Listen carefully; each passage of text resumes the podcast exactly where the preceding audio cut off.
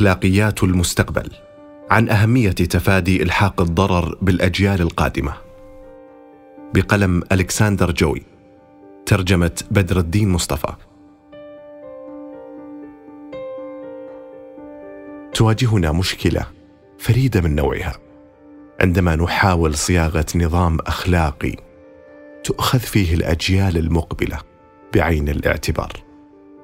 باستثناء توقعات البعض حول نهاية العالم بشكل ما فإننا نفترض أن الأجيال المقبلة سوف توجد. لأن خطر الانقراض البشري غير متوقع على المدى القريب والمتوسط. أود هنا أن أقدم تصورا حول بعض الصعوبات التي ينطوي عليها التعبير عن أخلاقيات تتعلق بأمور مستقبلية. اولا هناك مسألة ما إذا كان يتعين علينا أن نضع الأجيال المقبلة في عملية صنع القرار الاخلاقي لدينا على الإطلاق. ثانيا إذا أقررنا بضرورة أن نفكر في المستقبل حالما نقوم بتقييم أفعالنا. فهناك سؤال عن نوع النظام الأخلاقي الذي يجب أن نستخدمه للقيام بذلك. ثالثا ما نوع النظام الأخلاقي الذي يجب أن نتبناه؟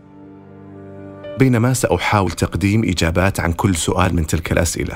فإن هدفي النهائي يتمثل في إثارة مناقشة حول المشكلات المرتبطة بأخلاقيات تأخذ المستقبل بعين الاعتبار. هل تهتم الأخلاق بالمستقبل؟ قبل أن نشغل أنفسنا بشأن كيفية صياغة أخلاقياتنا في المستقبل يجب أن نحدد ما إذا كان من الضروري بالفعل أن يكون المستقبل له مكان في مناقشاتنا الأخلاقية أم لا؟ هل يتوجب علينا أن نأخذ في الاعتبار ما سيصدره الناس في المستقبل على أفعالنا من أحكام من حيث صوابها وخطئها على نحو ما يبدو القلق بشأن الأشخاص الذين لم يوجدوا بعد امرا عبثيا بعض الشيء. نحن لا نشعر على سبيل المثال بالقلق ازاء ما سيفضي إليه إزالة الغابات على السكان المحليين غير الموجودين من الهوبت لأن الهوبت غير موجودين. ومن العبث أن نفكر في تأثير ذلك عليهم. ومع ذلك يبدو لي أن هناك فرقا حاسما بين الهوبت غير الموجودين والإنسان الذي لم يوجد بعد. الأول لن يوجد ابدا. في حين أن الأخير ربما سيوجد مستقبلا. على هذا النحو ينتمي البشر في المستقبل إلى فئة خاصة من الكيانات غير الموجودة. يمكن أن نسمي هذه الفئة موضوعات معلقة ونعرفها على وجه التقريب بأنها تشير إلى مجموعة من الأشخاص الذين يستحقون أن ناخذهم بعين الاعتبار من الناحية الأخلاقية. إذا انتقلوا من الوجود المعلق إلى الوجود الفعلي. وهم على الأرجح سينتقلون في يوم من الأيام. الآن بعد أن درأنا عن أنفسنا الاتهام بالبحث في موضوع عبثي دعونا ننتقل إلى تقرير ما إذا كان ينبغي لنا التفكير في هذه الموضوعات المعلقة عند تقييم أعمالنا اخلاقيا. أقترح أن نأخذ الموضوعات المستقبلية بعين الاعتبار. بغض النظر عن النظام الأخلاقي الذي نستخدمه. هنا سأميز بين فئتين رئيسيتين من النظم الأخلاقية. النظام الأخلاقي الذي يعتمد على فكرتي الواجب والالتزام ديونتولوجي. وذلك الذي يتبنى قياس الأفعال بما يلزم عنها من نتائج والمعروف باسم النزعة العواقبية consequentialism.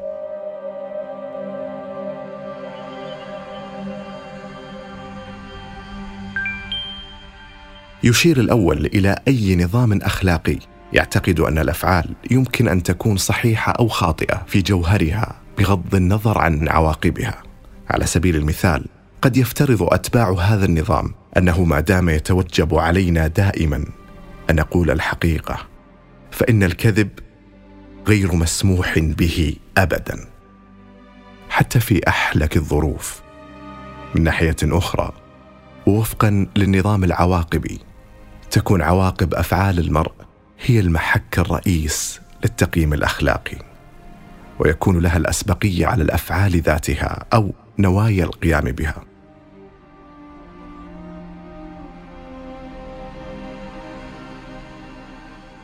قد يعتقد الشخص المناصر للنزعة العواقبية أن القتل على سبيل المثال سيكون مشروعا إذا كان من شأنه إنقاذ العديد من الأرواح الأخرى. ومع ذلك يعتقد بعض الفلاسفة أن هذين النوعين من النظم الأخلاقية يمكن التوفيق بينهما في طريقة واحدة للتفكير. لتحقيق هدفي في هذا المقام أود فقط أن أوضح أنه يمكن التفكير في طريقتين ممكنتين للأخلاقيات. بعد ذلك أود أن أبرز أن كلتا الطريقتين تهتمان في جوهرهما بالموضوعات المستقبلية. كيف تساعدنا أخلاقيات الواجب والالتزام على أن نأخذ المستقبل بعين الاعتبار؟ في الواقع ووفقا لأخلاقيات الواجب والالتزام لا يهم إذا كانت أفعالك قائمة بالفعل أم لا حيث يمكن لأخلاقيات الواجب أن تدين القتل على أساس أنه خطأ في ذاته. وبالتالي فإن القتل خطأ بغض النظر عمن ارتكب جريمة القتل. يمكن أن يكون هتلر يمكن أن يكون جارك يمكن أن يكون مراهقا. كان سيساعدك في تهذيب حديقتك المستقبلية التي لم توجد بعد. النقطة المهمة هنا تتمثل في أنه إذا كان الفعل خاطئا في ذاته فإن الموضوع الذي يختبر الفعل الضحية سيئة الحظ مثلا لا يمثل جزءا من التقييم الأخلاقي. لذلك في نظام أخلاقيات الواجب والالتزام. لا يهم. ما إذا كان الموضوع موجودا بالفعل أم محتملا في وجوده. فكلاهما ينطبق عليه الحكم ذاته. على هذا النحو فإن أخلاقيات الواجب تعمل ضمنيا في الحالات المستقبلية للأفعال نظرا لأنها تتعامل معها بالطريقة ذاتها التي تقيم بها الأفعال القائمة بالفعل. على نحو مشابه يأخذ النظام العواقبي أيضا الأفعال المستقبلية في اعتباراته. لأن العواقبية تهتم دائما بالمستقبل فهي تعمل كما يشير المصطلح على تقييم أخلاقية الفعل بناء على تداعياته وآثاره المستقبلية. ونظرا لأن المستقبل جزء من التفكير العواقبي بالفعل فليس من المستحيل أن يتقبل الناس في المستقبل الاعتبار الأخلاقي في هذا الإطار. على سبيل المثال ستكون النتائج قصيرة المدى لإفراغ برميل من المواد الكيميائية الخطرة في منابع المياه البعيدة قتل الكثير من الحيوانات البرية وتلوث مياه الشرب في المدينة. لكن عندما أنظر إلى المستقبل الأبعد سأدرك أن التلوث قد يسبب تشوهات خلقية. والتي من شأنها أن تلحق الضرر بأولئك الذين لم يولدوا بعد. إن النظام الذي يصدر احكاما أخلاقية استنادا إلى العواقب سيكون منشغلا بالمستقبل وبما فيه من أشخاص سوف يشغلونه. الآن إذا كنا ملزمين بالإهتمام بالمستقبل بغض النظر عن النهج الأخلاقي الذي نؤيده فقد يجابهنا سؤال آخر مهم. أي من هذين النوعين من النظم الأخلاقية هو الأنسب للتعامل مع المستقبل؟ بالتأكيد كلاهما يتضمن الإشارة إلى وجوب أخذ الأجيال المستقبلية بعين الاعتبار فيما نقوم به من أفعال. ولكن هل بمقدور المرء أن يقدم وصفة أفضل للقيام بذلك؟ إنني أكثر ميلا إلى الاعتقاد بأن النظام العواقبي يأخذ المستقبل بعين الاعتبار على نحو أكثر فاعلية من نظام الواجب والالتزام. في الواقع تبدو صيغة الواجب والالتزام مخادعة نوعا ما لأنها في الأساس تحمل توجها عواقبيا يمكن ملاحظته بسهولة. إذا ذهبنا على سبيل المثال إلى القول بضرورة المحافظة على الكوكب فمن الممكن أن يحمل هذا القول التزاما مستقبليا تجاه الأجيال المقبلة. ثمه واجب علينا والتزام تجاههم باعتبارنا السكان الحاليين للأرض. ومع ذلك إذا أمعنا النظر في قولنا قليلا سنلاحظ أنه يشتمل على نوع من الالتزام العواقبي على النحو الآتي. يجب أن نترك للأجيال المقبلة كوكبا سليما لأننا إذا لم نفعل ذلك فسوف نعاني بشدة. وبالتالي يتم تحديد واجبنا في الأساس من حيث عواقب أفعالنا. لذلك سأقتصر على النظر هنا إلى الطرق العواقبية للتقييم.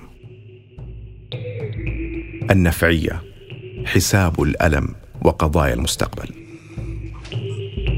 إذا كنا سنستخدم حسابا عواقبيا لتقييم التزاماتنا الأخلاقية تجاه من سيوجدون في المستقبل. فإن السؤال الذي يترتب على ذلك هو ما الصيغة الأكثر ملائمه منه؟ ربما يكون المذهب النفعي نقطة جيدة للبدء لأنه المكافئ الفعلي للنزعة العواقبية. أود أن أقترح شكلا معينا من النفعية.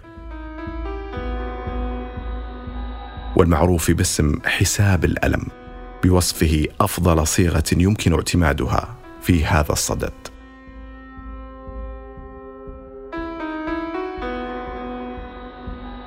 دعني أحدد على وجه الدقة ما أقصده بالنفعية وحساب الألم.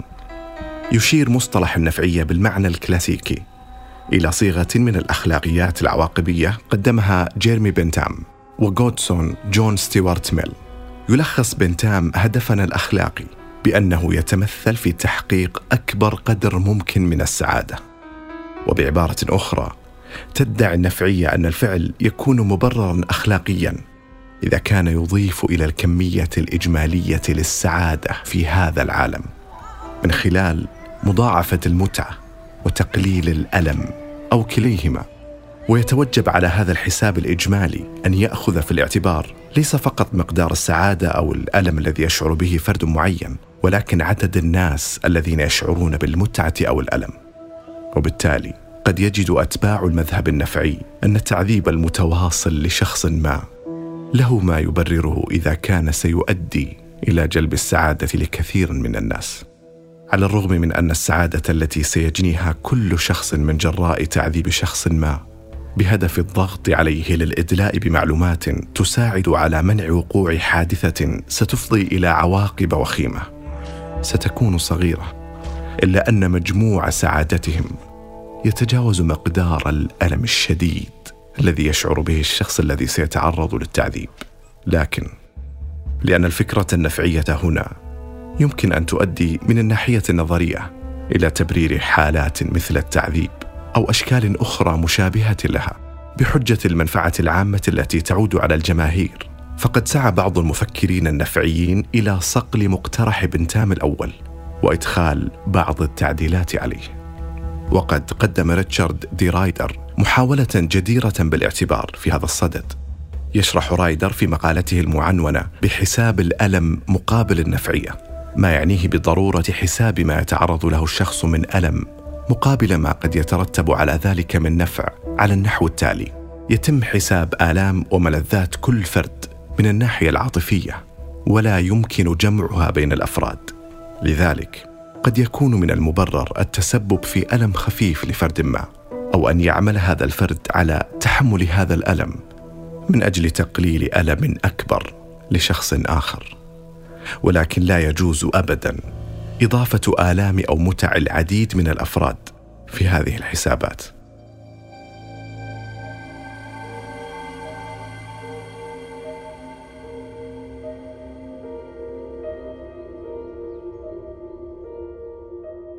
هناك طريقة أفضل لتقييم شدة الحالة. تتمثل في مقدار الألم الذي يعاني منه الشخص الأكثر تضررا. إن معاناة كل فرد تعني شيئا ما حقا. في حين أن مجموع المعاناة بين الأفراد لا معنى له. لا يأخذ حساب الألم اذن مجموع السعادة أو الألم بعين الاعتبار بل يركز بدلا عن ذلك على شدة الألم لدى الأفراد. تتجنب تلك الصياغة الحالات المحتملة مثل قضية التعذيب السابقة. لا يمكننا تعذيب شخص ما لأن ذلك سيفضي إلى سعادة للآخرين. بدلا من ذلك نقارن الألم الشديد للتعذيب بالمتعة الصغيرة للشخص الواحد لنكتشف أن هذه المتعة لا تفوق الألم. حساب الألم إذن هو صيغة من النفعية التي تركز على الفرد ولكن الأهم من ذلك كما سأوضح. إنها صيغة تتخذ من تقليل الألم هدفا اخلاقيا لها بدلا من مضاعفة اللذة. أي من هذين النظامين؟ هو الأكثر ملائمة للتعامل مع الأشخاص المستقبليين. يضيف حساب الألم إضافة مهمة إلى الفكرة النفعية الكلاسيكية. تجعل منه صيغة ملائمة لأخلاقيات المستقبل من خلال تركيزه على تقليل الألم بدلا من مضاعفة المتعة.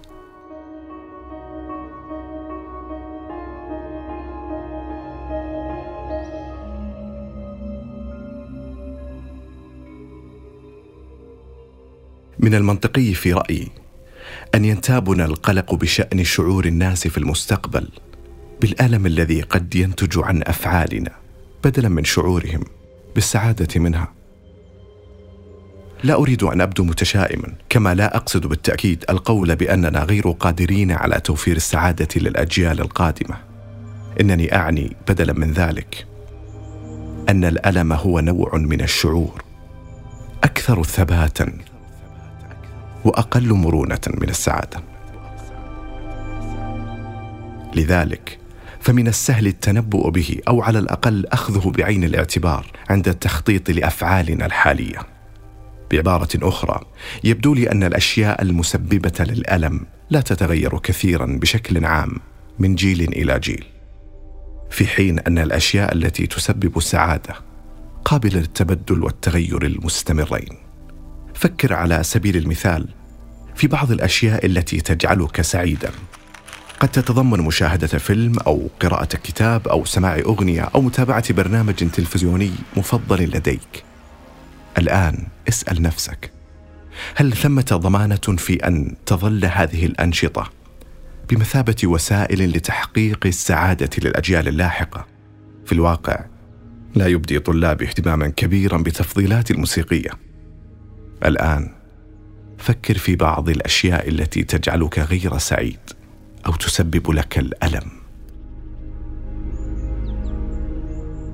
ربما تتضمن القائمة الفقر المرض الحرب المجاعة والكوارث. إنني أميل إلى الاعتقاد بأن هذه الأشياء ستسبب الألم أيضا للأشخاص الذين تقل أعمارهم عني. وكذلك إلى أولئك الذين لم يأتوا إلى الوجود بعد.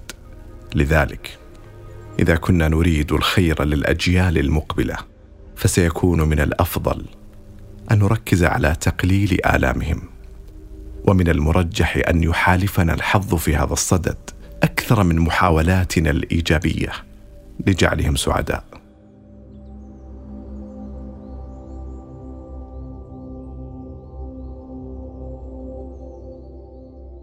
ثمة طريقة أخرى تجعل حساب الألم أكثر فاعلية عندما نقارنه بحساب لذات بنتام حيث يبدو هذا الأخير غير قادر على معالجة الموضوعات القائمة على نحو فعال.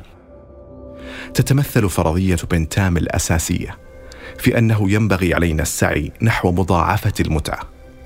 لكن المتعة مجرد شعور أو ربما حالة ذهنية. وعلى نحو دقيق لا يمكننا التحدث عن سعادة الإنسان في المستقبل وفقا لتلك الصيغة لأن السعادة غير متحققة بعد ولا يمكن التأكد من أسبابها. إضافة إلى ذلك نحن لا نعرف شيئا عما قد يشعر به الأفراد في المستقبل أو حتى إذا ما كانوا سيتواجدون أو طبيعة عددهم على وجه التحديد. لذلك عندما يقرر بنتام أنه يتعين علينا مضاعفة السعادة إلى الحد الأقصى فإنه لا يطلب منا مضاعفة السعادة للأشخاص الموجودين حاليا أو على الأقل بالنسبة للأشخاص الذين نعرفهم. سوف توجد سعادتهم التي يمكن أن نكون متأكدين من تحديدها بدقة. وبالتالي لا تبدو النفعية الكلاسيكية قادرة بدقة على استيعاب الأشخاص المستقبليين. في حين أن حساب الألم يتجنب هذا المأزق. للوهلة الأولى يبدو الأمر كما لو أن حساب الألم المتمثل في محاولة تحديد مشاعر الألم المفترضة سيقع في المأزق ذاته وبالتالي سيفضي إلى نفس النتيجة من عدم قدرته تقييم نتائج أفعالنا في المستقبل. ومع ذلك فإن الصيغة المميزة لحساب الألم تستند إلى أحكامنا الأخلاقية. ليس فقط على المشاعر الفعلية ولكن أيضا على المشاعر المحتملة. لذلك فهي تتحدث بالفعل عن حالات شعورية أو ذهنية محتملة.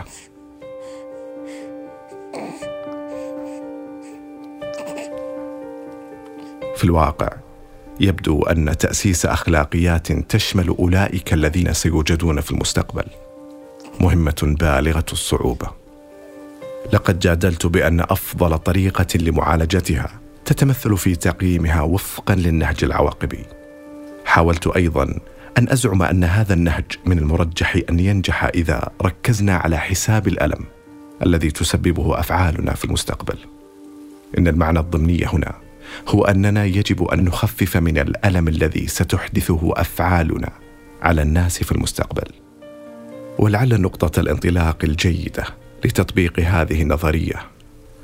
تتمثل في أن نبذل قصارى جهدنا لتفادي تدمير كوكبنا حيث ستجني الأجيال المقبلة الكثير من الألم.